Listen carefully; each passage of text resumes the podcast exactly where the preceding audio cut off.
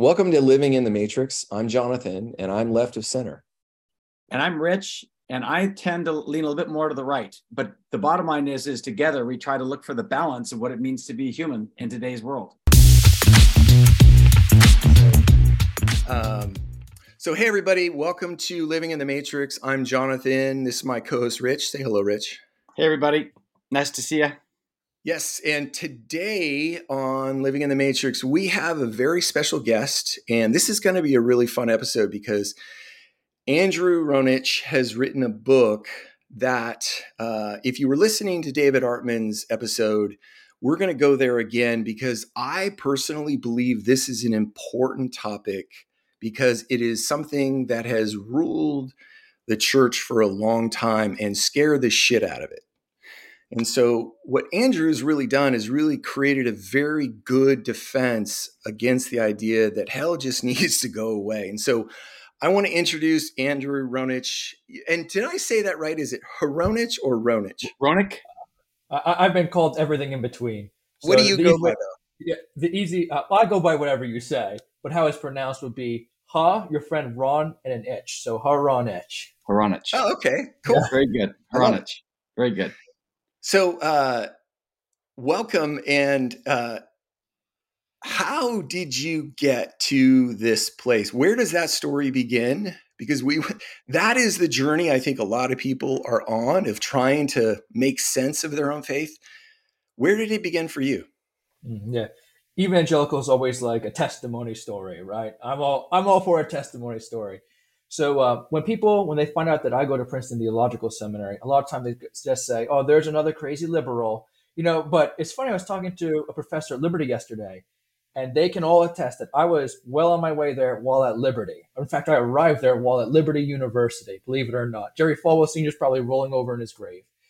um, but it all started for me when I purchased a book by Bart Ehrman. I didn't know who he was at the time, but it was called Heaven and Hell, and I thought, you know, this looks interesting. And so I started reading it and that's my first time being introduced to critical scholarship, really, at that level. And uh, introduced to a lot of things, especially different concepts of hell. And I read it, I was kind of stunned. I was like, oh my gosh, there's other ways of viewing hell. And of course, he was purporting the conditional mortality or annihilationist viewpoint. And then um, later on, I started having questions, particularly about the um, soteriological problem of evil, so the unevangelized in particular. Um, mm-hmm. I became a Calvinist very early on in college, but I was still very concerned about the unevangelized. Thought, what on earth happens to them? And uh, don't you know that John MacArthur has decided that these people want nothing to do with God? Or I kid you not, I remember one Calvinist said that God no more intended that they should hear the gospel than that grass should grow in icy Siberia. Wow. That quote stayed with me. I couldn't believe it. So the soteriological problem of evil was causing a lot of problems existentially for me. The idea that God just so hated these people, he didn't bring the gospel to them and I just didn't find that compelling. And then I came across this book one day at the library called The Inescapable Love of God. I'm surprised the Jerry Falwell Library even has it.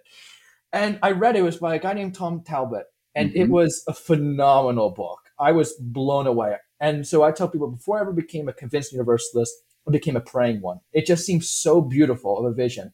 So I just started praying, like, I, I hope this is real. I don't know for sure. I really hope that this is real. So as time went on, I started looking at more and more biblical arguments. Uh, Robin Parry's book, of course, was very instrumental, The Evangelical Universalist. And as time went on, I became more and more compelled towards the universalist perspective. But I did notice that there were some gaps in the literature along the way. quick second. For our yeah. listeners, how do you give them a sense of what you mean by universalist so our listeners will understand? Sure. So it's a term that I feel I can comfortably use with you guys, but outside of people who know this topic, it's very hard to use that word. Yeah, why do I care? Yeah, yeah, they automatically assume, oh, you're just one of those crazy pluralists, aren't you? yeah. And, and so I don't like that word. I like reconciliationist or restorationist when I'm talking with those folks. I love those words too. Yes.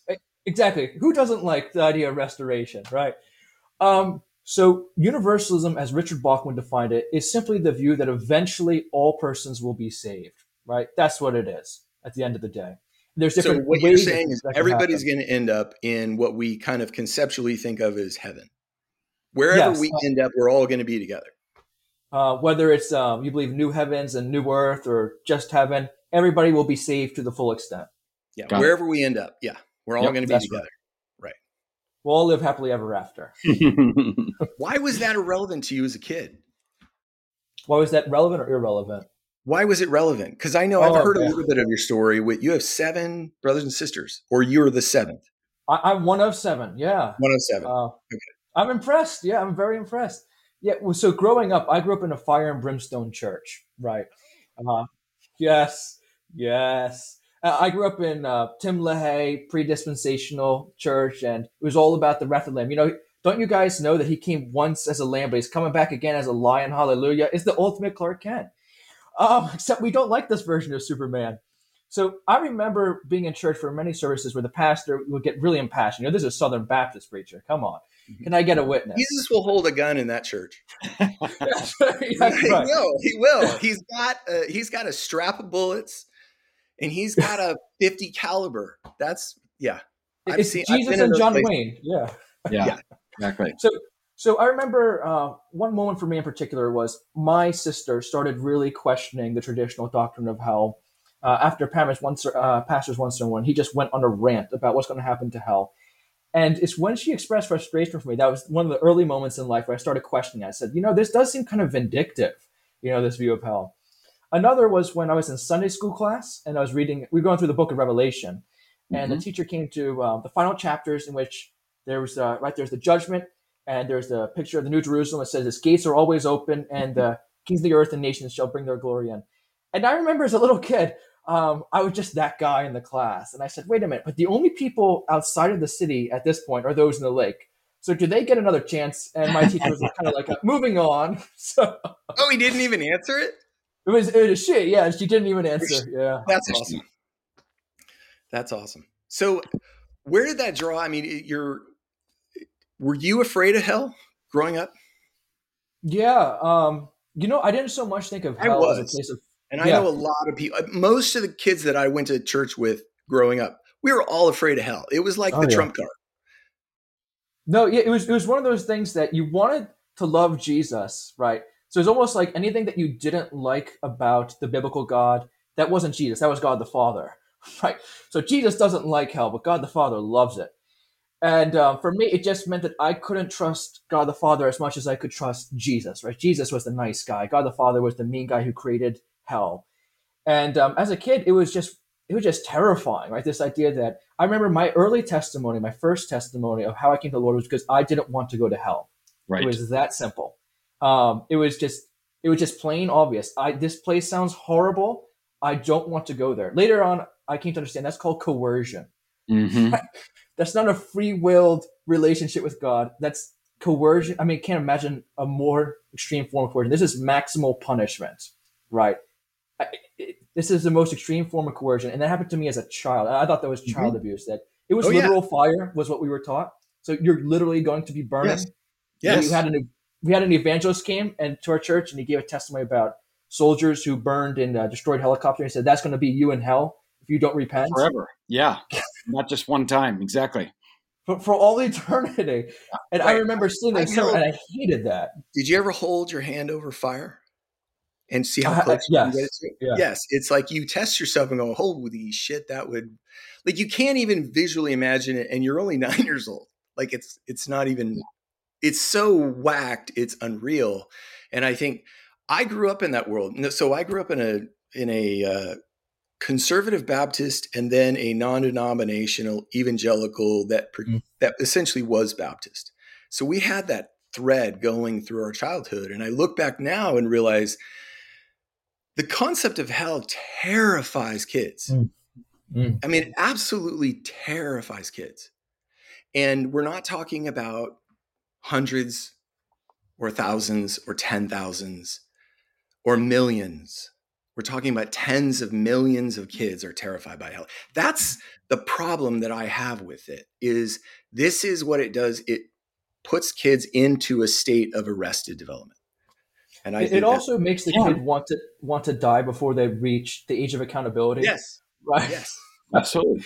Yeah. Because you're afraid. Oh, like I had a conversation with a very good pastor friend of mine, and he said, Jonathan, I am afraid every night for my kids to go to hell. He couldn't get over it. It was just paralyzing. Speaking of which, what do you think about what do you think John thinks about his son Abraham there, um, Andrew? Um, I don't know.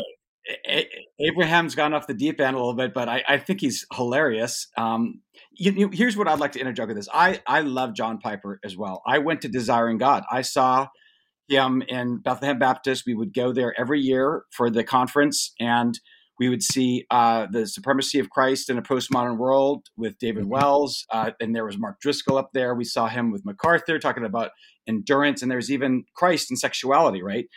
And I'm, you know, one of the things that I'm, i was trying to figure out how I would come up with a re- reasonable, practical part of this conversation is where do we dive in where do we try to come up with ways? Because you we just um, went through the problem of all this pain and suffering and the trauma that's been instilled on all these people who think they're going to go to hell.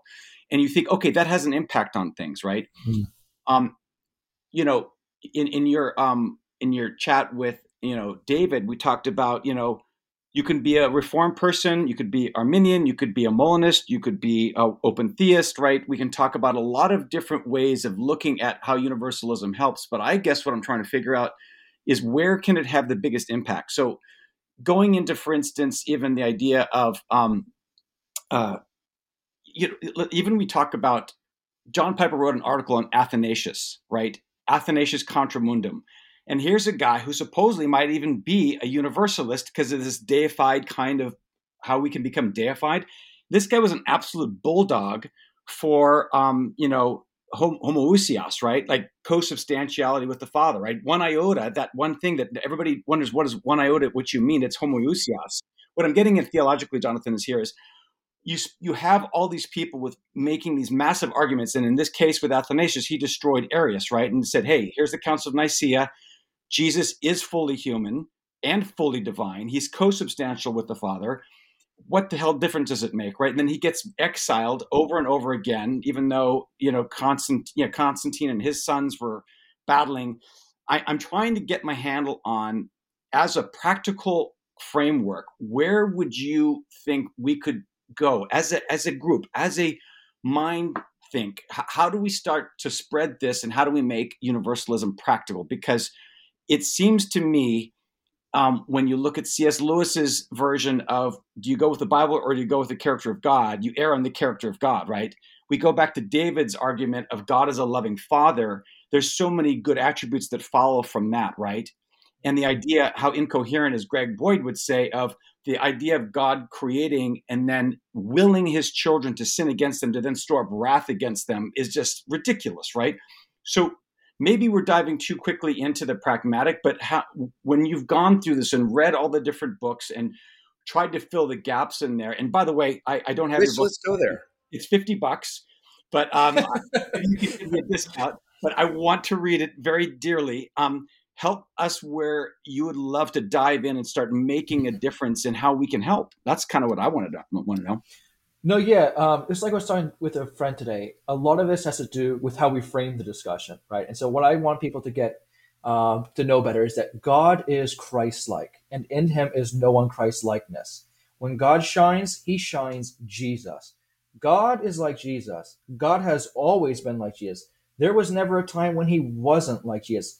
But we didn't always know this, right? That's something I struggled with for years. Okay, I just didn't believe there was a chance that God was like Jesus, right? Um, the only time I started to really take it seriously was after I listened to a guy named Brian Zahnd, a pastor named Brian mm-hmm. Zahnd, read his books. And that's when I said, you know what? There, there might be a chance that God is like Jesus. Then I read Greg Boyd, and Karl Barth was a huge influence, Randal Rauser, And then I remember I started believing it. I said, you know what? There's a reason why we say WWJD. What would Jesus do? Mm-hmm. Because if we ask WWBD, what would the Bible do? Well, you know, I mean, it depends, doesn't it? Right? Uh, yeah. Uh, do we kill prisoners of war? Yes, exactly, exactly. So I understand that God is like Jesus at the end of the day, right? And I understand that God is a perfect being, is another way of putting it. So this is what I asked the Calvinist brother today. I said, all right, let's say you have a creator named Tom, and Tom creates this world full of creatures, right? And Tom loves all of his creatures, right, uh, onto salvation, all of them. Uh, whereas Bob creates a world full of creatures, same amount of creatures, but he loves only half of those creatures onto salvation. which of those between Tom and Bob would you say more exemplifies the great making property of love? And we'd have to say the first, Tom, right? Yes. yes. The first. And if God is that being that which none greater can be conceived, I can imagine or conceive of a greater being than Bob, namely Tom. So Bob can't be God, so long as we're defining God as that being that which none greater can be conceived. End of story, right there, right? So there goes particularistic Calvinism, right? right. So, so I think it's helpful to frame it. I remember I had this conversation with someone about seeing God as Christ-like. It changed his life in the conversation. I remember he tells me to this day that it was impactful. So that's what we're dealing with, right? Is we're trying to show people that God is like Jesus. And we're trying to convince them that that's true, right? That's good news to know that God is like Jesus. We also want to convince them that God is a perfect being. And so when others they try to convince us that there is some degree of darkness in God, we say God is light, in whom there is no darkness whatsoever, right? Now, going down that path, though, you'll see you'll have a lot of um, ECT, eternal conscious torment um, proponents who will say there's lots of passages in the Bible where Jesus is pretty pissed off and he has a lot of scathing condemnations. And of course, we've gone through some of the nuances of Gehenna and what that framework look, looks like in context, right, and things like that. But let's say they naturally went down that path and said, wait a minute, it seems to me that there are some pretty condemning passages from Jesus. You know, um, tell me a little bit about how you would say that even though God is Christ-like, right? When you when you see God, look at realize that's Christ, and so that's to soften that negative Old Testament view, right? And the God of the genocide of killing all the all the Canaanites. But um, what would you do say um, to the, those folks who would say Jesus is pretty condemn, condemning in many ways? Sure. So I'd say there is a world of difference between an intra-historical temporary punishment and an unremitting punishment. Yeah. Right. And so I can say, while I might not fully understand how this temporary punishment plays into the grand schemes of things for this individual and how it'll be good for them on the whole, I know that there's a guarantee that for this individual, their life will be a great good to them on the whole in the end. But on something like eternal conscious torment, there is no such guarantee, right? The nature of ECT makes it such that that person would be better for them if they had never existed to begin with, right? Yes. Well, their life yes. will not be a great good to them on the whole. That's it right there, right? That's it. Um, that's the easy way of saying it. I could go into like um, if you want to be really serious, some people say that some of the more terrifying language in Matthew um, that they don't think it goes back to the historical Jesus. I mean, people like even like N.T. Wright will debate about this because it's not in Q, it's not in Mark, it's not multiply attested, right?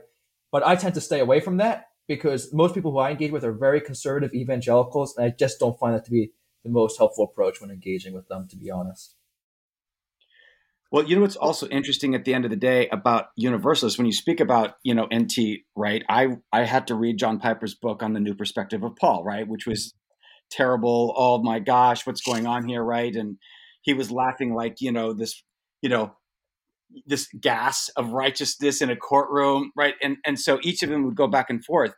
Do you think that if you go down the path and ultimately people agree that Jesus, um, even though there will be pain and suffering and this type of of pruning um, through perhaps eons of hell, but ultimately reconciled, that all these other kinds of philosophical or theological constraints will start to fa- fade by the wayside, like eschatology, like soteriology, like um, whether or not you know Jesus is fully God and fully man and co-substantial. Do you think some of those things will lose um, their teeth because we have a lot of time and effort and money and, and heart spent on all these types of arguments, including, of course, you know, whether God fully knew or had middle knowledge, like in Molinism, right? I mean, all these things seem to actually take a back step when you come to that ultimate understanding of how we're ultimately going to be in the loving arms of the Lord. Yeah, I think it causes less divisiveness if both of us agree that, hey, in the end, all will be saved, right? Because then we understand uh, we are both brothers in Christ who are attempting to discern the will of God. You in your way, me in his. that's just a bad joke. Um, but but uh, that's what I that's what I say to people all the time is that with my belief that eventually all will be saved, I understand that God loves them just as much as He loves me, and then I ought to demonstrate that love towards them. So I ought to see them in the best light possible. Yes. So yes. if I'm a Calvinist and they're a Molinist, I say, you know, brother, we may have disagreements but God loves you, and I do too. Right? Uh, so that's my approach to many things. That's why in my book I say you can be a Calvinist, Molinist, Arminian, open theist, right? The effects of those things on your spiritual life, that's what I really care about. Right? If, if it leads you to hate the unevangelized, right, as I've seen with certain Calvinists, I have a problem yes. with that. Right? Yes. If it leads you instead to when you're in the midst of suffering, you say, God has a plan for me. There's a there's a reason behind this. I'm going to trust in here now, even if it might baffle someone like me. If it's helping you, like it does with some people, I say, you know what, brother? I don't share that same perspective, but I see that it's making you bold for Christ, right? I see what it's doing in your life. And, you know, I just want to encourage you in that. So I think that universalism does, it opens people's minds to start asking other questions like I did, right? So it gives you the ability to ask questions.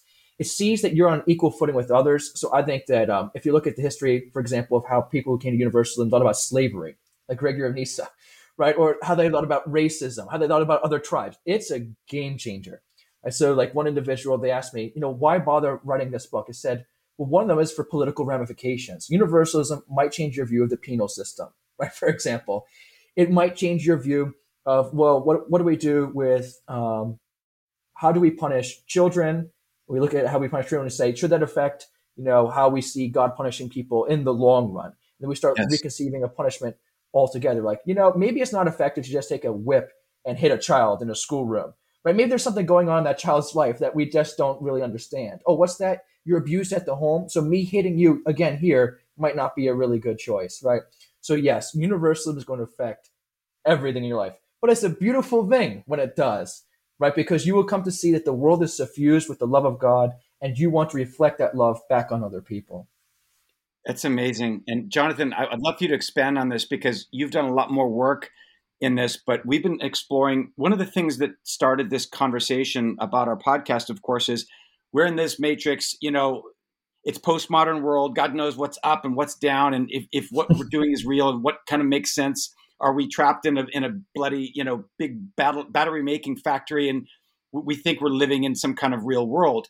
And um, what we started realizing is a lot of um, what we've been doing is actually people coming to a journey of breaking out of mm-hmm. the status quo and actually finding ways to heal themselves and others, either physically, spiritually, mentally, through meditation, through prayer, through um, other types of uh, processes, through good diet and health. And a lot of our guests have done this. But one of the things that is almost overarched this is this idea of new knowledge in, in, in physics, actually called the quantum field, right, and the unified field. And I don't know if you're familiar with this, but basically it comes down to the level that everything is pure consciousness. And so what it actually means is you and I are the same. We are this cosmic, you know, constructs ontologically, and we really aren't different. In the eyes of God and a universalist God, we are all the same. We are all ultimately going to be reconciled to our loving Father. But Jonathan, did you want to spin on that as well and ask, you know, I mean, because this seems to be, it seems to me that universalism could reach a much larger audience that isn't necessarily theistic in general because of the nature of where these two fields converge. What do you think? Basically, what he's talking about is uh, science is now realizing past quarks, which is the the irreducible. There's about what about fifty. So if you take science and reduce it to negative, positive down at the subatomic level, you get to quarks and past quarks. They're now realizing you can they can disappear and actually create out of nothing. And so there's this space at the very below that is invisible that they call the unified field. It's where things are not at odds. And the first layer, which is what we experience, is there's good and evil. That's the first division. So it's just everything splits up and up and up and up and up. And I think the unified field is what Jesus was calling the kingdom of God. Yes and that he when he talks about the kingdom he's talking about the space because in the unified field there is only grace there's no division we're all unified and i think jesus understood it because what the unified field is is pure energy and at a subatomic level pure energy is not disconnected and that's the concept that we've been exploring for a little while is this space that jesus was talking about where he could you could actually experience the kingdom of God here and now energetically. And you did that by taking a step of faith. What is faith? Faith is the first step of courage, and courage is the beginning of positive action energetically. It's a level called 200. And then you move up through hope, and then logic. Logic is theology, how you construct your image. And then you get to love. And love is when you connect the heart, you connect the head and the heart together to create convergence. And that's when you can see the unified field. And that's what Jesus was talking, and that's the kingdom of God. It's this space that's here and now that we can actually experience. And I think Universalism is the only story that is consistent to opening that door. Yeah. Everybody, because there can't be an exception, otherwise, God is not perfect love. It, it, it reminds me of uh, or God cannot be perfect love. And I think that's going back to what you were saying is what really needs to be redeemed here is the image of God, not just our experience of God, because our image of God, when He wants to put us into hell, is not a good one. It's not representative of love. And I think that's the tragedy is it's time for us to restore that image of God with this story of, of what David calls grace saves all and you have you, you've constructed this argument that is accessible again and that's what i love about it is you are reducing it to its parts that says it, it is about love so mm. do you see the unified field within your studies at princeton have they talked about it? have those physics and theology come together uh, quantum entanglement is a big yeah. conversation yeah okay. at um, princeton that is and also, and also um, Karl Barth, he has a certain language that sounds almost like quantum physics.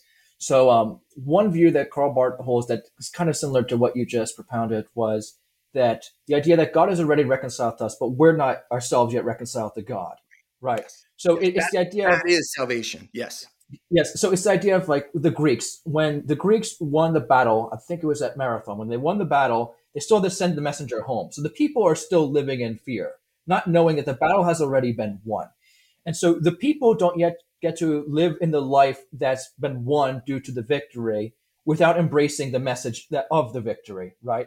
But what if the messenger comes to the town and people still continue to live in fear, not knowing that the victory has come already, right? That's what we're doing as Universal. And people say, why bother evangelize? I say, because we are aiding God in the reconciliation of all things. We're bringing that message yes. to all things so people can live in light of the victory that Christ has won right? So gospel yes. is good news, right? It's the good news in context in Roman era. It came from the battle. We are going and proclaiming yep. that good yep. news. Yep. Yeah. Yeah, it has to be good news. It can't be almost good news. It, that's well, like Philippides because he he ended up dying um, after he ran, but at yeah. least you know he probably went up and you know he's been glorified for a long time right now, so he's he's in he's in the lights, right? So he's got that going for him. You know, going back to that um, why bother evangelizing? And of course, the. Calvinist mm-hmm. is offered the same argument. Why bother? If, if, if it's if God has already chosen double reprobation or double salvation, right? Double you know double predestination. I think it's called double predestination. But are we actually trying to mitigate or assuage the length of time somebody might end up suffering? So you do spread that gospel. I mean, because because we still don't know, right? When we when we bring this news, some people come to this salvation and what does that look like? I mean, do we even want to go into the details of what that might be, or we just kind of leave that up to God's grace, you know, and understand that if we've got the basics covered, then the rest is going to take care of itself? Kind of is that where we are? So uh, it's interesting that you say this because this is one of the questions, right, that people always present like a, as a trump card. Aha, why evangelize? And it's funny when it comes from a Calvinist, as you just pointed out, when they should know that they face this exact same quandary. It is. But I don't think exactly the same. I don't think that the universalist actually has a problem here for multiple reasons I give in my book in the epilogue. So, for one thing, like you already pointed out, uh, in a sense, we are still saving people from hell when we evangelize. I don't want anyone to go there. It's going to be horrible, right? So, we're helping to mitigate that. The other thing is that we're helping people to fulfill the two greatest commandments to love God with all their heart, soul, mind, and strength, and their neighbor as their self. I think people can better fulfill the two commandments with the gospel message or in light of it. So we're helping people to fulfill those that greatest commandment. Uh, there are so many reasons why evangelize. Another one is it's like um, imagine if there's this society right there um, in East Asia, tribal society with impure drinking water that they don't die because of it, but they get really bad diarrhea. And you had lavish resources where you could provide for their needs, but you said, well, it's not fatal. So why bother send them aid? You sound like a despicable human yes. being. Beautiful right? example. Yeah. And, and, that's exactly what we're facing on this. Why bother go and tell?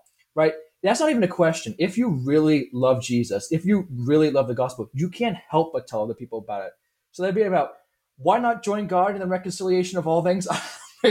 when someone asks that to me, I'm a little, I'm like, um, have you do you know Jesus? Right? Do you love him? Do you love the gospel? So I find it honestly to be a, a very weird question. That, that's, hey, a, that's, that's a terrible rhetorical question. When did you start beating your wife? Right? When, when, oh, so you don't want to start, you know, working in the ultimate reconciliation. Okay, that that's good. I know where you stand.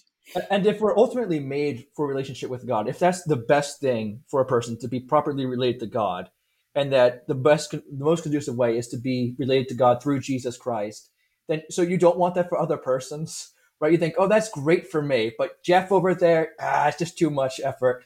well, yeah, we don't want the people we don't like in heaven. Yeah, yeah, That's what it really comes down to. And we don't, you know, we talked about this with David is perfect reconciliation or universalism means Hitler, who's sort of the standard for worst, is in heaven. How do we reconcile that? Mm. And my argument is once Hitler becomes aware, he's going to be the one crying the most of how like love would redeem him. It wouldn't be, he would, that's the hard part is hell is the corner where the key is locked from the inside. And time, God can create the space for you to just finally give up and wake up. So it's, we got to redeem the image of God for people because I think ultimately they can no long, they can only get to in personal development as big as their God is. And if their God doesn't like everybody that we don't like, it's a pretty small God. Hmm. It's you like, uh, oh, it's a great point. It's like I was talking to a friend today about what sin is, right? What, what, what constitutes sin? I think that what's involved in sin is offending the intrinsic worth of God and one's neighbor. So this is really strange on ECT, right? Because what goes on here is this. All right, to sin is to offend the intrinsic worth of God and neighbor. So what's God's punishment for that? Um, Johnny boy, you're going to continue on forever offending the intrinsic worth of God and neighbor. So it's almost like it's like someone commits a murder and the judge says your punishment shall be to continue murdering people. If God really hates sin, if he really hates it that you're offending the intrinsic worth of God and neighbor, why would he want people to continue doing that and forego them to stop doing that, right? It's especially like if you hold a view like Calvinism, where he can turn wolves into sheep most freely, and he doesn't do that then I start to worry about does God really hate sin or is it just his pet, you know, that he keeps around for his purposes? I told my friend, I believe in the Lamb of God who came to take away the sin of the world. I think that's exactly what it is. I think, as a universalist, I think that on my view that God hates sin more than on the ECT view. Because on the ECT view, he acts to ensure that sin remains forever in his cosmos. On my view, he gets rid of that sucker. Right? Yeah. No, that, that's that's yeah, the whole point. Living... That, God, that evil lives, lives in perpetuity you know, mm-hmm. all the heavens creatures are celebrating, and um, evil continues in, in, in in eternity. And of course, and I think an Aquinas's most despicable idea was I think that the people in heaven could actually see the people suffering in hell. If I'm not mistaken, one of his views. It was just that's just that's that's anathema. You know, that makes no sense at all. Um, and I think also what what's, what I love about your angle, and I think this is where David loves your angle as well, is you tend to be a little less acerbic, a little less abrasive than you know some of our other um, Eastern friends, you know, who like to just go on a on a tirade and very eloquently say things. But I, I like it needs to be big tent, right? It needs to be open. This the whole nature of it shouldn't come with scathing words and mocking. You know, I think a lot of people. It should come in a way that let's open this up let's dive in let's work on reconciling this out together right in the name of you know the grace of God. You know, I, I and I think that's what's. I think maybe that's why you've gotten so much. I mean, Bart. Uh, I mean, you should have gotten a review from Bart Ehrman, even though he's. I think he's agnostic. He At liked least, the book. He did like the book. that's awesome. Are you? Are you guys are amicable then, right? I, that's what I think I heard you yeah, say. Yeah. That's awesome. But I mean, yeah, you've got a litany of amazing um, reviews, uh, including a guy who actually believes in hell and says, you know what, this has made me somewhat hopeful. You know, so it's yeah. great. I want to say one thing on that because that's so important what you just said. So important that I put it in the introduction to my book. So you need to get the electronic copy. Um, because it's very true. I'll see universalists say when somebody makes an argument against universalism, they'll say, "Oh, you just misunderstand so and so." Well, help them to understand. Don't just gaslight. Help them to understand. Show them where they went wrong. right? Because the reason why I love universalism is because I love people. In case you can't tell, I'm a people person, right? If I didn't love people, universalism would sound terrible. Lots and lots of people in one place, well, spread out over one place, right? But it's because I love people that I love universalism. And I need to ask other universalists that do you actually love people? Do you love universalism? Or do you just like to be in, in that small community that cogn- of the cognoscenti, right? Oh, I'm in the know and all these other people are wrong, right? I think we need to stay away from arguments like that. I need to say, come, let us reason together, right? It's because we love persons that we should love universalism. Andrew, let me ask you a question. So you went to Liberty, which is the bastion of conservatism from an educational standpoint. You know, you're right next to Wheaton, you know, now. And it's like, then you went to Princeton, which is sort of the polar opposite of that. The question I have is what's the vibe at your age around theology? Because this is sort of a capstone of theology, but what's the what's the general sense across that from your generation? Because I'm probably about 20 years older than you. What's it like now in terms do people care about God? Do people care about hell anymore? I, I think that's a great question. So it depends what circles they run in, right? So for many, it's, it's funny. I tell people that I'm too liberal for the conservatives and too conservative for the liberals. If I was in the Civil War, I'd have blue pants and a gray shirt. You are with both sides. Love is with both sides. That's right. Yeah, that's right. I like to stand on opposite side of the rivers and not have someone pull me onto either side. But um, what that um, allows you to do is you get to critique both sides. I do. Yes. Yes. exactly. Exactly. Love now, gets to do that exactly. So what I've what I've sometimes received from certain liberals is the idea that my view of the afterlife is desperately naive. Don't I know that it's been disproven time and time again? Um, so these would be people that you would see in the Jesus seminar, for example, like John Shelby Spong, who say there is no afterlife. So they sometimes think of me as a raving conservative, right? Uh, whereas the conservatives, it depends on which conservative you're talking to, of course, right? Some conservatives. Um, here's an interesting question: Do I believe in hell? right? That will often come up. Andrew, do you even believe in hell? Now, I have to be careful how I answer that because hell can mean a power, place, or punishment to people. So I have to say, what do you mean by hell? For a Catholic, hell simply means eternal punishment. That's how the Catechism defines it. So if that's what you mean, if, if you conflate hell with the punishment, I'm fine with saying I don't believe in it because, hey, the word's not in the Bible anyway, right? There are four different Greek words that's just pasted over by an English or uh, German word. Like, I don't care you know, like, okay, I don't believe in hell then, if you think of it in terms of that. Now, what about in terms of a power? Like, I'm going to de- hopefully debate a guy in the premier Unbelievable podcast. His name's uh, Joshua Butler Ryan, and he believes that hell is a power, that God wants to get the hell out of earth, right? And so it's this power that's trying to rip apart heaven and earth. And that's what he means by hell. I say, you know, I'm down for that. Okay? I'm down for that. If you mean hell as a place, like the God's eschatological prison for the resurrected damned, I could say, hey, I believe in that too. I believe in hell. So the only one I don't believe in was when hell was defined strictly as the punishment, as eternal uh, punishment, right? That's the only one.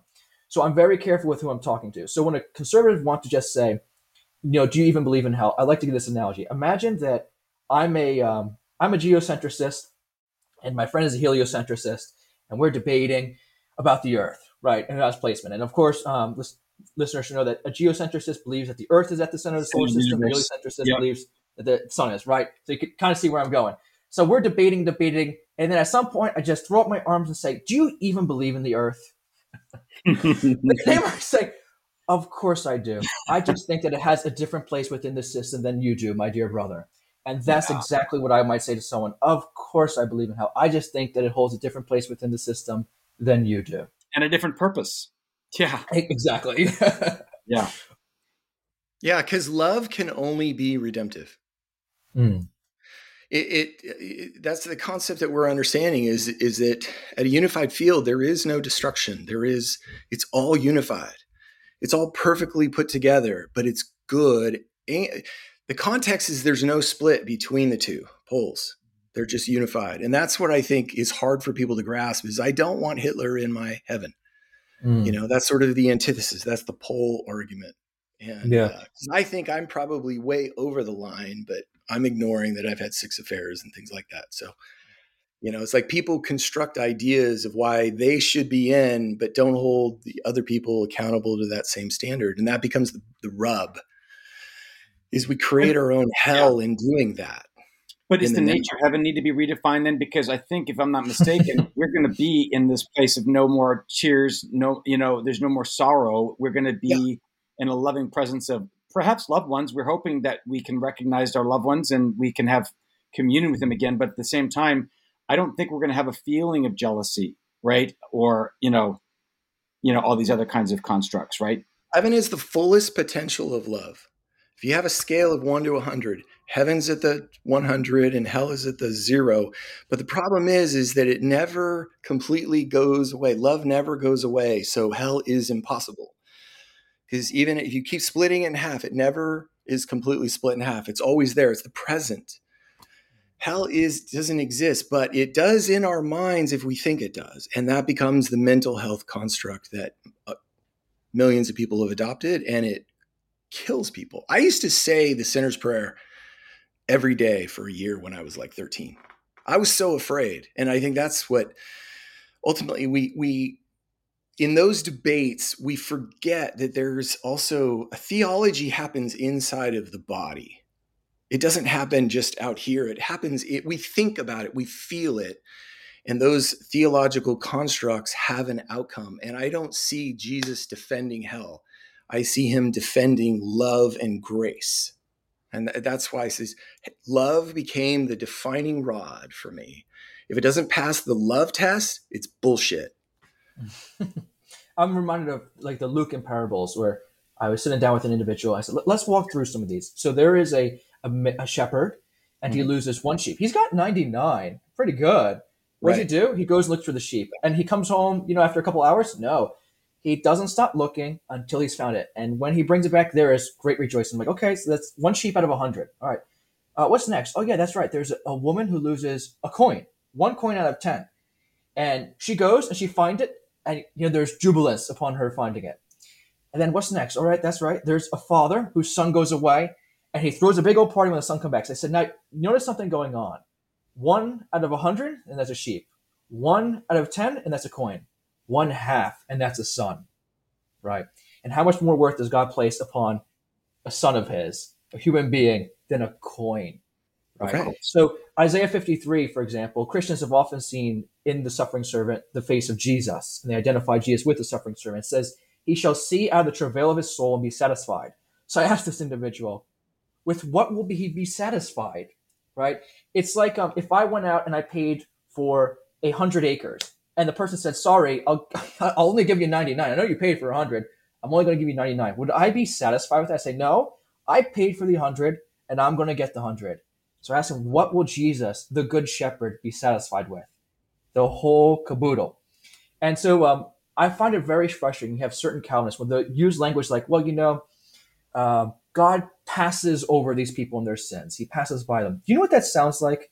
It sounds like the Levite on the road with the Good Samaritan story, right? Mm-hmm. Yes. Where the Good Samaritan did not pass by the man. Correct. Right? He saw the man in his affliction and tended to him. So the idea that God is just simply going to pass by as a good euphemism sounds remarkably unlike the Good Samaritan. Yeah. I mean, he turned that on on on its head many times over. And what I loved about Tim Keller, God bless him, um, uh, when he wrote The Prodigal God, um, was the idea of prodigal. Um, what we always thought about was a prodigal, meaning a wayward kind of son, right? And we always thought about the younger son, when in fact, what came out of the book was no, lavish is what prodigal is. He's a he lavished love and and and an abundance upon him. And we also didn't pay much attention to the who the older brother was, who is more like that Levite priest, right? Who was the more of the Pharisaical one. But the um, understanding to go into the depth of that about how he would hold his robes and go running down the road, which was it would have been an embarrassment, an absolute lowering of the standard. That's that's that's kenosis right there, right? That is that is condescendence. That's that's lowering himself to the level of servant, right? That that's amazing. It's powerful, right? It's I mean, it's just incredible. Yeah, I find it really interesting that the older brother too, that he knows that the his younger brother had squandered his inheritance on prostitutes and riotous living. How did he know that? Right? presumably, cause, presumably, because he was told, right? And he didn't go and do anything about it. So self righteous, standing from a distance, with the with the finger pointed when there's four fingers pointed back at him, right? And, and, and that's the worry that I think a lot of people have about joining themselves to Christian community is the idea that there's an older brother waiting there for me, right? Or like um, you said earlier about, man, you're telling me all these people will be in heaven. Like there's an old story about there's these all these people with their golden tickets tickets to get into the pearly gates. They they can't wait to get in, right? And then a rumor starts to spread, a quite unsettling one at that. And the rumor said that God decided to forgive the others too. And these people are livid. They shred their tickets, they stamp their feet, they gnash their teeth. And of course, this is the last judgment, and they're damned. yeah. Right. Um, I love that story because it really makes you think that do I love God or am I just jealous of what the other person has? Like I want what they have. I can't get to it. So I just say, you know what? Well, they're going to hell anyway. right. Well, so that's yeah. my solace. That's the same story though with the day laborers, right? There's somebody that worked at the beginning of the day and at the end of the day, and then there's people that just worked a little bit at the end and they all got the same wage and these people are grumbling about it right? And god's like hey wasn't it fair? Didn't i didn't i offer you a fair wage? Are you you know? That's i mean if you look for it it's there. That this is why it's it's well, the it's kingdom is in both. That's the mystery yeah. is yeah. is how is love present in both of those situations? Because one is unfair to the other. You know this guy worked a lot more and this guy got a lot more per his way per his action. And so it's an unfair situation what we think is traditional. It's like oh it's got to be fair. Love is not fair. It's not. It's inclusive of both completely. wow, and that's the liberty of it. No pun intended to andrew. Uh, you know i actually want to go back to that question. What did you learn at liberty? Because that's I think, the bastion of conservatism. Sure so i think um, when I went to Liberty, I didn't learn about facts. I learned about how to think, right? And I think I that's that. what's important. Yeah, so I love that. There was one professor in particular who really stressed the idea of paradigm shifts, and him he was a Calvinist, right? And at that point, I was no longer Calvinist. I love that professor because even though we disagreed on many things, we had great admiration and deep respect for one another, and he taught me how to think. That's right? awesome. Did you argue, or did you just discuss? Like were you at a friendship level that you were mentorship level you could really kind of chew on stuff? Oh we, we were uh, friends. We, we sent like a, uh, it was like a Screwtape letter some nights between us with, emails, with, with, questions we had. And uh, the really humbling thing was when he would come with questions to me oh, right? my professor oh. say i'm like oh you know this is very very humbling when your professor comes to you now with questions. And i said man i you know professor um, i'm going to try to answer this to the best of my abilities right? So at liberty you'd be surprised there are several professors. Obviously, I can't say their names or they get in trouble. But there are several professors there who, I'm a very outgoing person. I'm a good student, right? And so they took a liking to me. We had discussion. They said, "You know what, Andrew? Like a lot of what you say, I, I hope you're true." One of them was convinced, right? But now he's retired, so I can say that. Um, but they acknowledged. They said, "Andrew, I think it's some of my presuppositions that I have that are keeping me, you know, from holding this view." And I say, "I understand, right? I understand." Um, Paul talks about how if you believe something to be sin and you do it, that is sin. So I said, don't just believe it because I tell you it's true. All right. I need you to come to that conviction on your own. So I think Liberty University, I call Christian Disneyland. Right. I, I may not agree with a, a lot of the political well, for those views, who don't know, good students here. For those who don't know, what does it feel and smell like? Like, what's it like to go there? uh, well, they actually just built a whole giant new cafeteria. So I was in a really rotten one. There's new one. It's like eating at a Disney resort. It is, is the it buildings. Really? Oh yeah, the, the, buildings, millions of dollars they spend on that stuff. Campus, huge. The um, the recreational the facilities. It sounds like what you're saying is there is scholarship there. It's not just mm-hmm. selling an idea that's completely narrowly conservative. Although, does that exist? Mm-hmm. I think um, so. One of the ways at Princeton that they view liberty is they're not doing real biblical scholarship; they're doing apologetics. Right? Of course. What's the difference? But, but he, well, here's the problem: is so is Princeton, right? In my experience, they're doing apologetics too, right? Apologetics is defending your worldview, as I see it, and that's exactly what Princeton teaches their students to do. So I don't think it's a fair accusation to make. I mean, Gary Habermas, for crying out loud, goes to Liberty, well known for his minimal facts argument. I I'm not necessarily a proponent of his argument. In fact, I'm not. But I got to say, the guy has done an incredible amount of research. He has made scholars think at night, right? He has helped people come to the faith uh, and so I have deep respect for Gary Habermas. So there are a lot of really good professors. Oh, there's one professor who um, Mark Allen, head of the apologetics um, department there, he had an endorsement on his most recent book from Rowan Williams, the former Archbishop of Canterbury. Yes.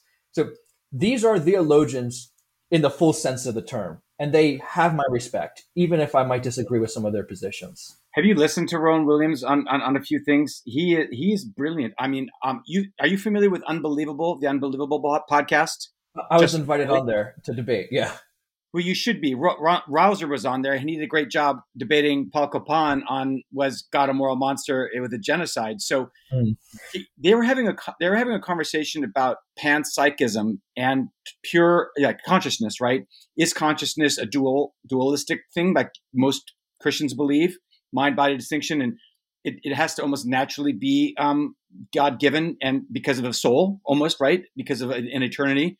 Um, then there's of course the um, the middle part, which is a panpsychist, panpsychism, which says because we can't measure thoughts in people's heads and it can't actually be truly measured, there has to be a philosophical construct to this conversation. And the uh, the third one is just like no, there's no such thing. It's just it's beta, basic motorological functions, right? There's there's nothing there there. It's just pure physical, right? Well, I mean, you got Rowan Williams in there throwing down Mobius strips in conversation and other kinds of I mean, he's deep in the weeds with these people, right? And he's a theologian, right? Mm. And I just, I just, the way he knows things. And then even for him to describe things like being Christian, which is a book like 70 pages and discipleship, and how that much brilliance can come down. But one of the things I love about him is he also tends to um, be very cordial. So he was on a debate at the Sheldonian Theater, which is Oxford, with you know Richard Dawkins. And one of the reasons why I ended up really believing in theistic evolution is because you know he's there talking to Dawkins and they talk about evolution and and and he's on board and Dawkins uses this idea of the um, the recurrent laryngeal nerve. So uh, we're going on a on a on a on a yeah, you're going on a tangent, bro. I know, but but think about this for a minute. So we have um we have a brain and we have a thorax, right, or larynx. It's our voice box. You would think in an intelligent design world that the larynx, the laryngeal nerve would go straight from the brain to the larynx, but it doesn't. It goes down here, up around the top of the chest cavity to the heart, and back here. In a, in a giraffe, it's about a 20 foot detour because they've got the head and then the laryngeal nerve. It goes back up and around. And like, like the question is, isn't the burden of proof on on the creator in that regard? And Rowan Williams is right there, just totally agreeing with him. So that's another discussion. But that's why he's such a winsome guy. So it was uh, Bart Ehrman recently. He he was on I think it was with Stephen Woodford of Rationality Rules. Right, he was being interviewed. He made a comment about theologians, and he said that he said theologians are serious thinkers. Right, and he, the two examples he gave were Rowan Williams and Stanley Hauerwas, both of who are giant names. Like I I think it was the Grace of the Body by Rowan Williams. I read it. it was a beautiful essay. I started recommending to students like you've got to read this essay. So the I think it's the what is theology for a lot of people. I think that in pop culture, they think that, well, theology is just exegeting passages from the Bible. Go ahead and read Thomas Aquinas. Come back to me and tell me you think that's all theology is, right? What's theology for you, Andrew? Mm. Oh, like what drives this? Because I, I sometimes I think I'm on a very esoteric path, being a universalist. Like I feel like I'm on the deep fringe. Why? And you're on that same journey. Why was that relevant for you? What was going on there? Yeah, I, I think for me, I need to understand at the end of the day what theology is. It's not simply exegeting passages. Theology, right, is the study of God. So I don't understand it broader. God is a lot bigger than just the Bible, right? You can't just pin down a God down to a like pages, a piece of paper, and ink. Here's the thing: God didn't say all that He wants to say in a book, so He said it in a life. I think that life is Jesus Christ, right? Uh, but and God speaks to us, I believe, in natural revelation. I think He speaks to us through dreams. I think He speaks to us through visions, right? That's what we're called to discern the spirits. I mean, you'll have some people, for example, who they call themselves cessationists. And they'll say, well, you know, I can't believe in the gift of prophecy because that's new revelation. we've got to put in the Bible. For me, that's always been silly uh, because uh, don't they think, do they agree with the Gospel of John, which says that Jesus, right, did so many deeds, right, and other sayings that he uh, performed that all the books in the world cannot contain them. So there's more revelation right there that's not recorded in the scripture. Also, the gift of prophecy was existing in the time of the early church. We don't have every prophecy that was given, like just in Paul's lifetime alone, that's recorded in the New Testament. Bad argument, right? So I'm more with like Dale Allison. I, I love like reading about religious experiences that people have, especially NDEs, examining them saying, you know, What can I learn about God from these experiences? Yeah. Right? It's, it's the Wesleyan quadrilateral where it's it's reason, tradition, experience, and scripture. The whole thing I look at to study God. Love it. So well balanced. Yeah. What's next for you? Are you uh, you probably just released your book? For t- tell us a little bit about the title of your book, when it was published, and what you're doing to support that. Sure. So um, the title of the book is "Once Loved, Always Loved: The Logic of Apokatastasis." Um, beautiful title. I, I, love the title. Once loved, always loved. And of course, this is knocking off how I grew up. It was once saved, always saved, saved. Always saved or one shut, always shut. And so um, I think this came from the song that I was taught this as a child one door and only one, and yet its sides are two. I'm on the inside. On which side are you? Terrifying to a child to have to sing a song in Sunday school. So, my book is the idea that um, every person that is loved by God is always loved by God. Now you have Calvinists like J.I. Packer who will come back and they'll say, yes, but I don't think, I think that God loves some persons in always and all persons in some ways, right? And he says that I think God does the best for those he loves and the best he can do is omnipotence. So I'm kind of combining, right, J.I. Packer uh, with someone like Thomas Talbott and saying, yeah, I think that God does the best that he can do for those he loves. I just think that those he loves is a little bit broader than J.I. Packer thinks, right? Yeah. And, and, that's kind of the argument in some. God does the best that he can for those he loves, and those he loves is everybody. And he loves all in all ways, right? So I go chapter by chapter, examining important concepts that I think point to this truth, right? So people have questions, well, what about, you know, free will? You know, well, what about um, determinism? I, I heard something about this view called limited atonement, right? Or what about this? What about that, right? And so I, I examine all of this. Quite a comprehensive book the uh, idea that I say is if God is like Jesus, then all will be saved.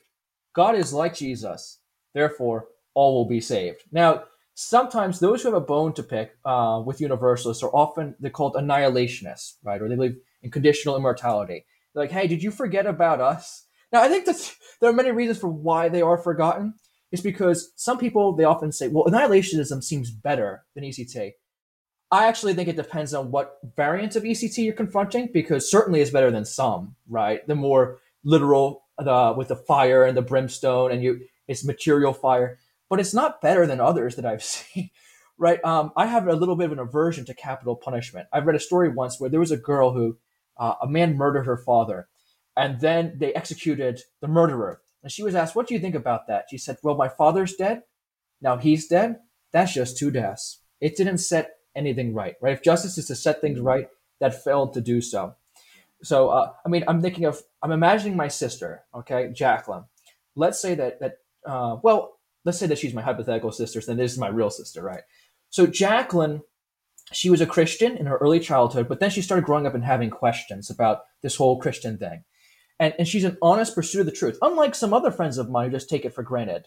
And she's right. examining these questions, she's looking at the answers, and she's just not finding it persuasive. Jacqueline volunteers at Habitat for Humanity. Jacqueline loves her fellow neighbor, pours into them. But you know what? She she just can't buy that Christian stuff, right? Well, Jacqueline is on, you know, she's on a uh, mission trip, right, overseas, helping people, and then she's kidnapped by Boko Haram, right? They rape and then they kill her. Um, and then where does what happens to Jacqueline? You know, where does she go? So, so those friends who never asked serious questions, never really delved into their faith, right? They're good to go. Jacqueline, who loved her fellow neighbor, Jacqueline, who wanted to know more about God, she's toast. Yeah. I'm sorry, that's unacceptable. Yeah. I, I will not accept that. That's so, so easy comes, for yeah. What comes down for, for people is they feel like, well, God doesn't owe it to Jacqueline to make sure that she has a good life because God doesn't owe anything to us. Can I say something about that real quick? All right. So, first of all, this is gibberish. All right, because the idea is I have to ask people, what does it mean to be just? For many people, what it means is to fulfill your moral obligations. If you fulfill all your moral obligations, then you are just. Okay. If God has no obligations to fulfill, then how is he just? That's what we're saying. Well, God is just uh, because um, he has no obligations to fulfill. Therefore, he never breaks any obligations. And this is why he's morally praiseworthy. Seriously? Or if you say, well, to be just means to fulfill our moral duties, and our moral duties come through divine commands. So what? God issues divine commands to himself, right? It gets ludicrous. It so, is.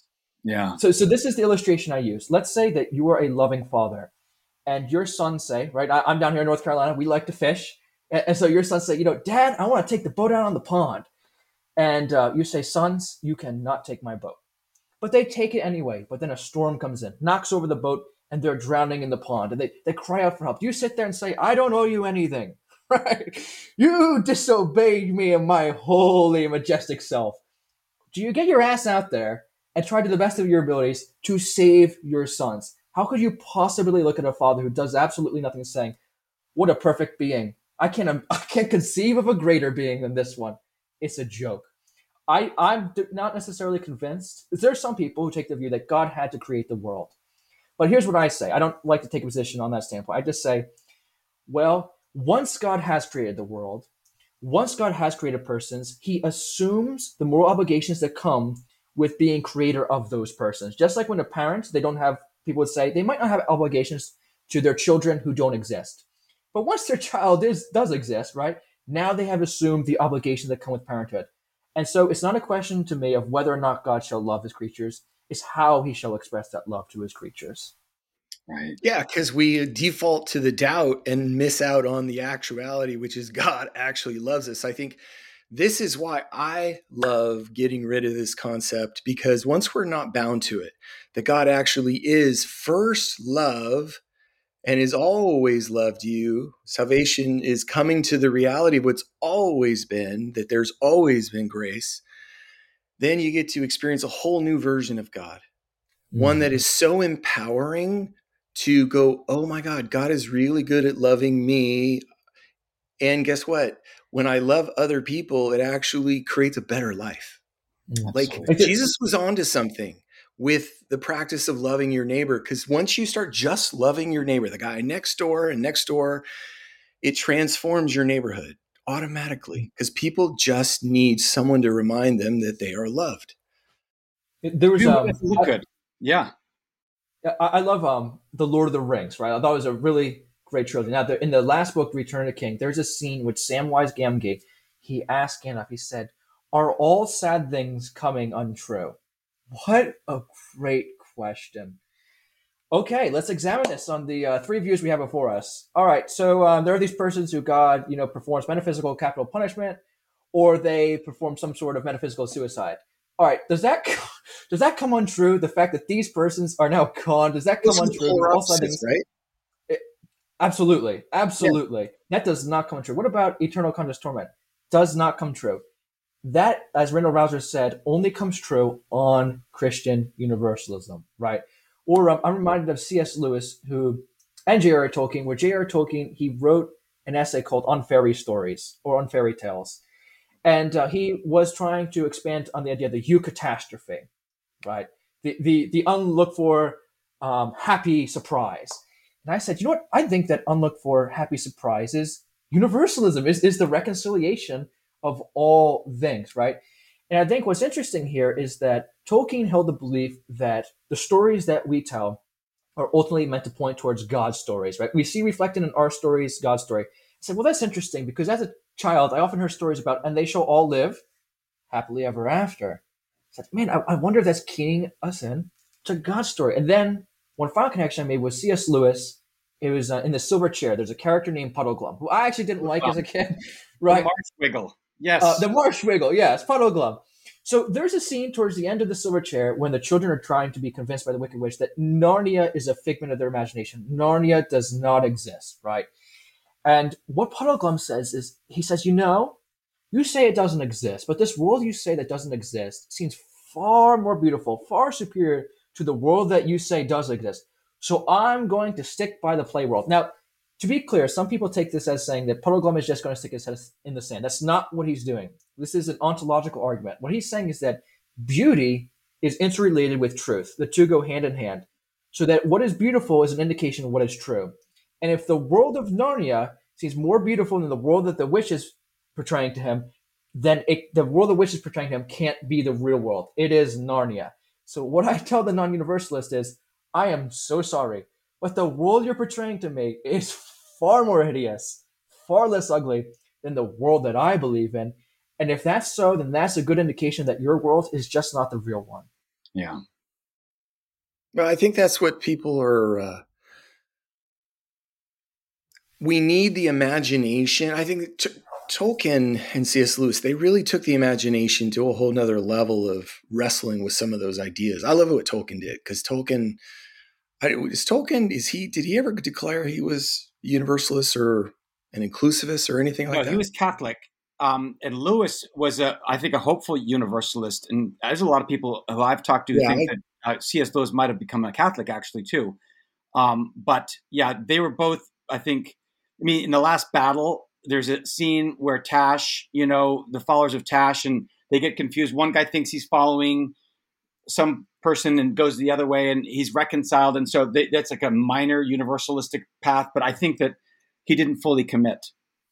Like Gollum, I think would be an indication for me where look at the creature Gollum. Over time, right, he becomes more and more and more depraved, it seems, right?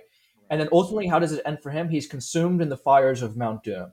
So is this an indication? And here's the funny thing with that is Tolkien, when he wrote that, he said that he was very disappointed as to how Gollum turned out, right? Because Tolkien saw himself as a historian of Middle Earth, not so much like the author Sherlock Holmes. When he killed off Sherlock, he went to his wife and told her, I have slaughtered Sherlock Holmes. There was no doubt he did it. For Tolkien, that was not the case with Gollum, right? And I remember reading The Lord of the Rings, and when that happened to Gollum, I was actually really disappointed. I said, Are you kidding me? Right? this is how the story ends for Gollum, right? It's but not on my worldview, that's not how it ends for Gollum. That's exactly right. Yeah. No, because you watch him struggle, right? He has parts of him, right, that goes back to Smeagol. In, in he wrestles with himself as he's interacting. There's almost the grace imparted by Frodo, right, and even Sam, and you can see him wrestle and rec- and and that that's why I think I agree with you. That's it's a, it's it was a sad ending there, but you know, um, you could also ask why didn't they just take the Eagles in and drop the freaking ring into? I have uh, some thoughts on about that one. Yeah. Everybody has that theory. Yeah. Well, we can talk about that another uh, another. well, we can talk about it now. We might as well. It's Friday, right? Go ahead, dive into I- that. I will Tell us- whatever. why the Eagles didn't fly in just to hey, here you go, go drop it in the um in pit of Mount Doom. so, um, so it's funny. Then it There's would be lo- two minutes long, bro. Well, I'll try to make this quick. So why this? Um, there's several different ways to try and support this theory. My favorite is when Gandalf he's about to fall, right, falling the Balrog, and he says, "Fly, you fools." And the question is, did he mean that literally, like, "Fly to Mordor, you fools"? So I recently read The Hobbit, and it talks about how the eagles didn't like to fly over certain areas because there were men there with long bows, right? And so I thought, you know, maybe the king doesn't want to lose any of his eagles, right? There are people who shoot them down. Also, Sauron, we can't forget that he has vultures. He has creatures that go in the air too, right? So, I mean, they could take out the ring that way. I mean, the ring bearer that way. Where would the ring go? You know, how would they find it after that? Um, he would see them coming from miles away too, right? We're talking about a giant eye, and they're going in the air. And Sauron is several hundred feet up in the air. He could see them coming, right? Who knows what he could do? But the last thing uh, point that I would make is that also too, we know that the ring, right, affects people proportionally. So Gandalf, for example, is very afraid to take the ring and what it might do to him. Well, we know uh, from Tolkien's work and from later scholars that the eagles are very, very powerful beings. So I can imagine what kind of impact or temptation the ring might have on the eagles. It might be a horrible idea, right? You're starting out on the trip, and the eagles say, "Oh my gosh, you know, wouldn't it be great to take over the whole dang world?" So I think that um, eventually it worked out in the end just the way that. Notice how the eagles they didn't come in until the ring had finally vanished. yes, Right? They didn't come in until then. Yeah. that's my theory. Is that it was almost like okay, they they recognized now that the evil was gone, that the tower had come down. Fly, you fools! And now they went there to rescue him, and they picked him up so gingerly too in those claws. That's right. It's a great story. Yeah. It is great. I, I actually think that's probably the best trilogy of all time. Sold You know, over 150 million copies. Yeah. Yeah, I, I think it's uh, to me that is the richest, most emblematic story of the human story of the king. You know, to be restored, like in Mm. honor. I think it's always about that. We're all kings. We're all of glorious majesty. I love the rich history that evangelical brought to it. Is this idea of that we are honorable, we have value, and I, I think that's why I think my church in the early days worked really well, is because they really did build up. I think the early days of the Jesus culture, which is when my church exploded, we got that people were worth it. There was an explosion of love, probably because it was the 70s. You Well, know, the hippies, like Chuck Smith and the Jesus movement, seemed to be a lot less about hell more about community and singing and kumbaya and, and just celebrating the spirit, right? They were doing that. They were doing Yeah, it was a I lot more so. conservative, but we were in the middle of Los Gatos and it was an explosion of sort of that Jesus culture big church, really do discipleship, love on people deeply, you know? And I think that's the thing about this whole concept that you've written about, Andrew, is mm. When we change the image of God, we change our capacity to love because Mm. we are loved. We recognize, oh, God's always loved us. And it's so much easier to love when you know you're loved. And I think that's the value of, of losing this historical narrative of that God is just wanting to put you in hell because he's he really doesn't even care, you know, for most people. He's like, God doesn't care about me. But the reality is God deeply cares. And you know, I said to myself on the 4th of July, some days I feel like someone needs to say to the evangelical church, you need to wake the fuck up. Jesus was a lot more restorative than you will ever imagine. And you've got to wake up to that because we are the called to love. You know, You just reminded me of something. follow me and just go eat bread. It's go love. Absolutely. And you just reminded me um, something I should have said on the topic of evangelism is when people ask, you know, well, if you don't if you don't preach this view, then it'll take away from evangelism. I think that's a joke. Okay, because for a punishment to be um, for a punishment to really work, it has to be convincing, right? If I told you, you know what, it, Johnny, if you masturbate, then Potbellied Pete will bring his sky bears uh, and take kidnap you and take you to the sky castle. That's not a realistic concept, so it's not going to really work for him as a deterrent, right? Um, so when you tell people, hey, you know, God's going to use literal fire and darkness and brimstone and torture you forever, it's just not realistic. People just brush it off. They say, and so it, it fails to work actually as an evangelistic tool. So I want to talk to people and tell them, actually, I think that your method of evangelism actually is harmful. It hampers the spread of the gospel. So, for example, in um, Saint, I think it was Saint Francis, no, it was Saint Ignatius of Loyola. He tells a story of when he goes to the Japanese culture, and these people revere their ancestors, and now they're told that they're all in hell, and um, they go to him and they beg him. They say, "Please, please, is there any hope for them? Is there any chance for them?" So he confers with his friends and tells them, "No," and there's tears in their eyes, and many come to reject Christianity because of that. Notice how the traditional view, uh, in this case, was a hamper to evangelism. It didn't help at all, right? So I can only imagine if Gregory of Nyssa had beaten Ignatius of Loyola there first. Yeah. Well, the Mormons have it figured out because they can baptize uh, the dead on your, on the church's behalf and save them. So that's good. But you know, going back to Gregory of Nyssa, I mean, that, what was crazy is that this was a totally acceptable paradigm in the early church, right? You got Saint Clement, Gregory, Origen. Um, sounds like Athanasius had it, and then even Augustine, according to um, I think David, calls them the merciful ones. So he coexisted. be like, oh yeah, you, um, four views on on on for, divine foreknowledge, right? I'm I'm you know I'm hanging out with these uh, you know Calvinists, and they're hanging out with open theists on the far end of the spectrum, and everybody kind of got along. And I think one of the things that cannot be um, over you know emphasized is that the church had by the time the powerful came in and the money started coming in and the politics started coming in having that kind of free love that early kind of group that would go to where the romans were casting out you know children and, and lepers um, it just became a lot less popular right and i think it had to get co-opted because it, it didn't pay for st peter's basilica for instance you know so there's a lot of uh, and as people get more and more suspect, I mean, there's a lot of people that are looking at the government today and looking at what's even truth coming out of the media, right? There's a lot of questions coming out of Maui about this seems like a really kind of weird situation out there. And I think it's it's worth, you know, digging back in to say, listen, this is not what people, you know, believe back then. It's it's been a little bit of a co-op situation, you know. Well, I think You that's know- that's what Bart Ehrman. That's why I really like the sort of your start was Bart Ehrman because I think it wasn't mine. I was a little bit later, um, but that that switch of a conversation is what people are afraid of. Like there, oh, there might be another possibility. Bart challenged a lot of people in my circles. Like that's just heresy. That was the Oh, easiest didn't want turn. to read Just that. call it No, we, we didn't want to read Bart. No, we were going to Yeah. avoid that we were like told a not. iron. Yeah, I went to Biola, and we were Uh, told not to read Bart or I, I, I But have a story about that. Yeah. Yeah, if you Um, had that book, especially Spong, people hated Spong. They Mhm. could tolerate Bart because Bart wasn't as big. You know, Spong can be a little bit. He's interesting. Uh, but we we could you couldn't be caught with that book. Mm-hmm. I'd say like um. So first to Rich's point, I think um, winners decide how to frame the narrative right of past yes. history. So is is it the American Civil War or is it the War of Northern Aggression? right. Winners write history. And so, like yesterday, I was talking to somebody. He says, you know, Andrew, you know, I understand your view. It's very attractive, blah, blah, blah. But um, it's just not orthodox. I said, you know, time out. I got to ask you a question.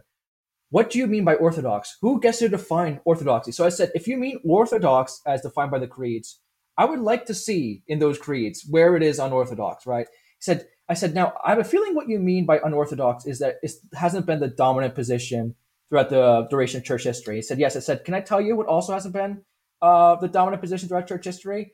Um, your view of baptism, paedo baptism, regenerational baptism, has been the dominant view throughout history.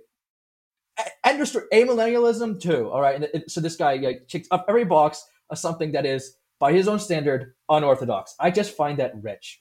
Um, uh, Jonathan, you said something about Bart Ehrman, and it's you know. So I always like to ask questions, right? Which is a dangerous thing in some circles because you're you're not allowed to ask questions, right?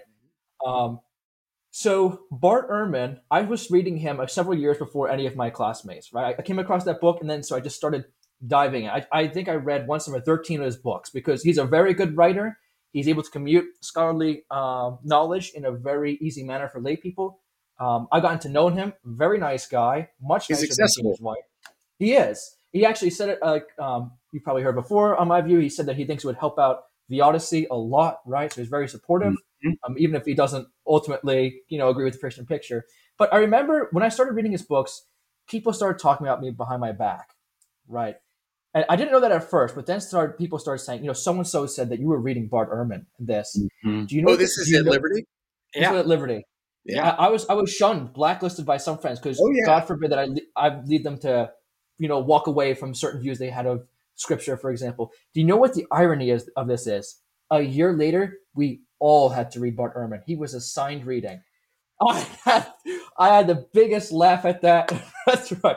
That's, so, that's awesome. Was, yeah. it, was it misquoting Jesus? What was the book you had to read? Was it misquoting Jesus, or which one? It was. Um, there were several we had to read. It was how how Jesus became God was one. His other one was about Jesus in memory. I can't remember the title for that one. And uh, misquoting Jesus was for a different class that I didn't take, but I had friends who took that class and had to read it too. So we got a heavy dose of Bart Ehrman. yeah. Wow. So let me ask you a question. You were uh, at what point in your life did you say I've got to make a mental assent to universalism or mm. was it you just kind of always knew it? What where mm. where where in the spectrum were you? That's a good question. Um, so I've seen certain universalists make what I think is kind of a pathetic argument, and they say, "Well, all people are really universalists because they couldn't just really believe something horrible like this. Because if they did, then they'd be just like trying to evangelize everybody."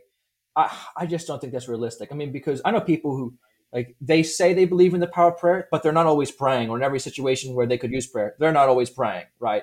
So human psychology is just difficult, and uh, I think that some people believe that this exists, but they want people to go there, right? So that's why they're not evangelizing, right? I mean, don't you know that God doesn't want any Muslims to go to heaven? Gosh, that would be terrible, wouldn't it? Right. So people like that, I'm like, no, they totally believe that such a place exists, but they just don't want people to go there. At least the people that they don't want to be in there. Um, so for me, I um, I came to later adopt C.S. Lewis's view because that's the one that was always repeated. when did us. that happen? Right. That happened in high school. So I took um, but were you, so that's, my question. Were you ascending yeah. from an empty place, kind of still open, or did you have a defined? I'm. I got to save myself from hell. What did you um? Would you um, would you convert to into universalism? What did I do? What now? What did what you convert from? Yeah, into sure. universalism. So it was five point Calvinism that okay. I came across from to universalism. But when I came across universalism, I abandoned five point Calvinism, of course, in the process. Not just limit atonement, but the whole thing crumbled with it. Um, but not the sovereignty, have to... sovereignty, though, had to stay, right? Because God is going to will us to come to his loving arms, right? in that regard, you were still on board. Yeah, uh, it's, it's all in how you phrase it. Like, yes, I believe with Calvinists that God gets what he wants in the end, right? I just disagree with you about what God wants. yes. yeah. So, and, and like I say in my book, my listen, if you want to be, like I told the Calvinist brother today, you want to be a Calvinist, brother, be a Calvinist for God. You want to be a Molinist, be a Molinist for God. You want to be an open theist, be an open theist for God. Just don't believe in ECT or annihilation or something, right? Just come to the dark side of the force, you know? So, uh, Andrew, we're going to wrap up here, but uh, Rich, I'll let you ask a final question too. Mine is um, what's the conversation at the scholarly level around this topic? Mm. It, it, was your book like part of a big conversation that's growing, or is it just really tiny? Where is it at?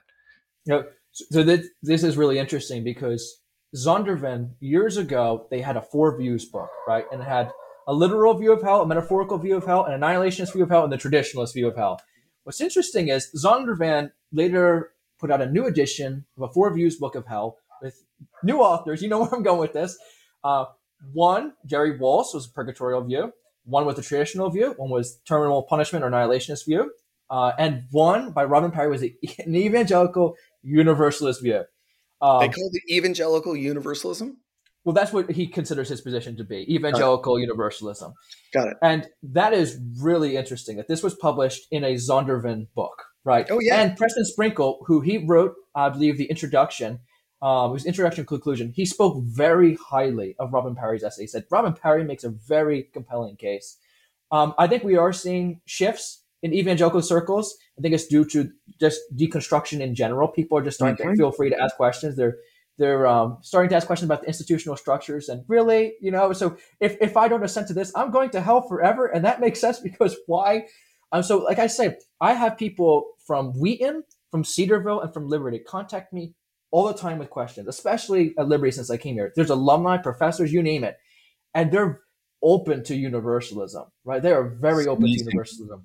And um, i think it's harder when i engage with more liberal minded folks uh, because for them, either they're very Barthian. At the end of the day, God has to be free. God has to be free to, to not let everybody get in, or it's that there just might not be any afterlife at all. And I'm with Dale Allison. They if want the believe, Yeah, if you believe that God exists and that there's no afterlife for folks, wow. I mean, I don't want to believe in a God like that. You know, a, a God where the last thing that people at Auschwitz experienced is those flames going into the oven, and that's it.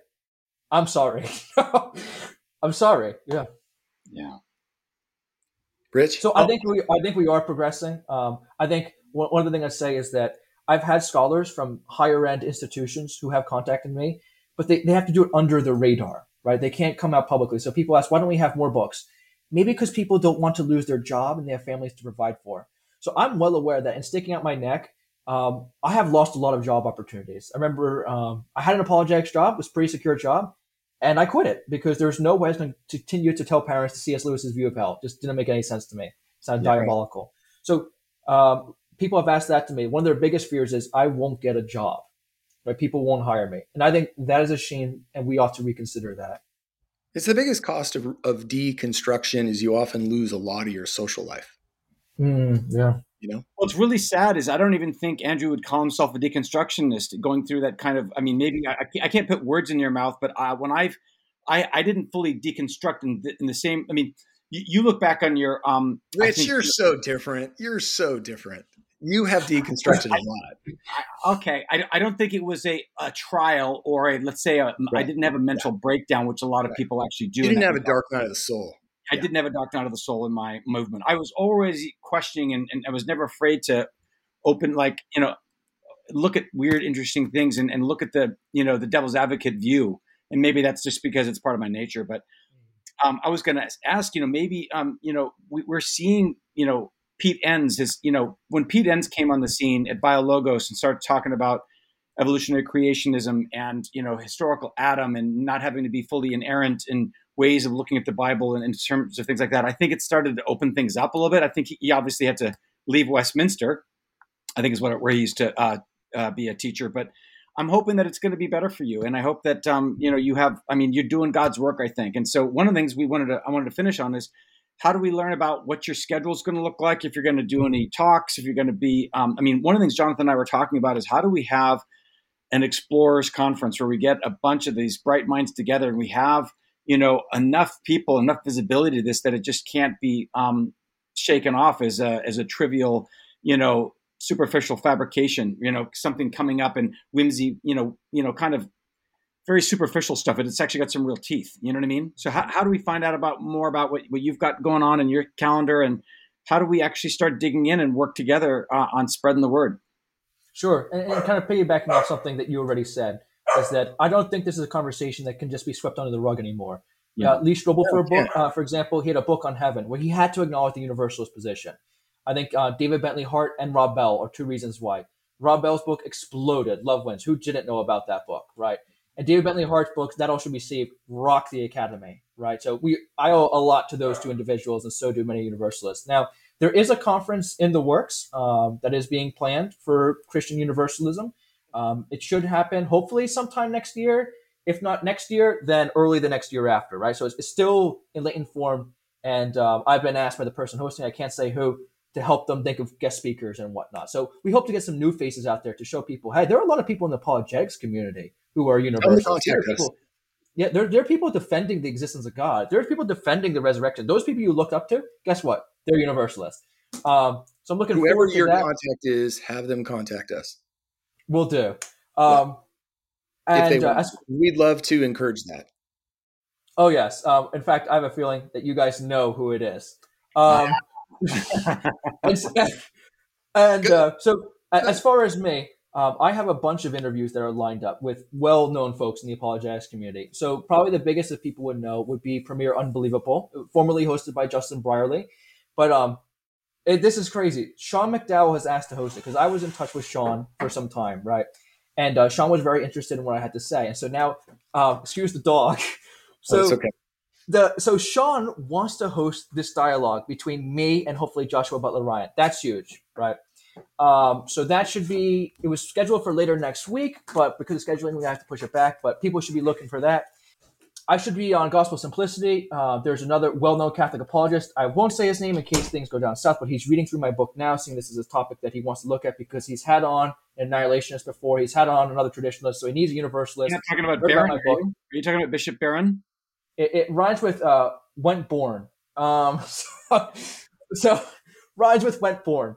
Um, so hopefully that materializes. So a bunch of different interviews lined up, some with atheists actually, atheist apologists, because there are many atheists that you know, if I was to become a Christian, I'd have to be your sort of Christian. I, I, I had one atheist, his name's Joe Schmid, who told me that I was fighting the good fight.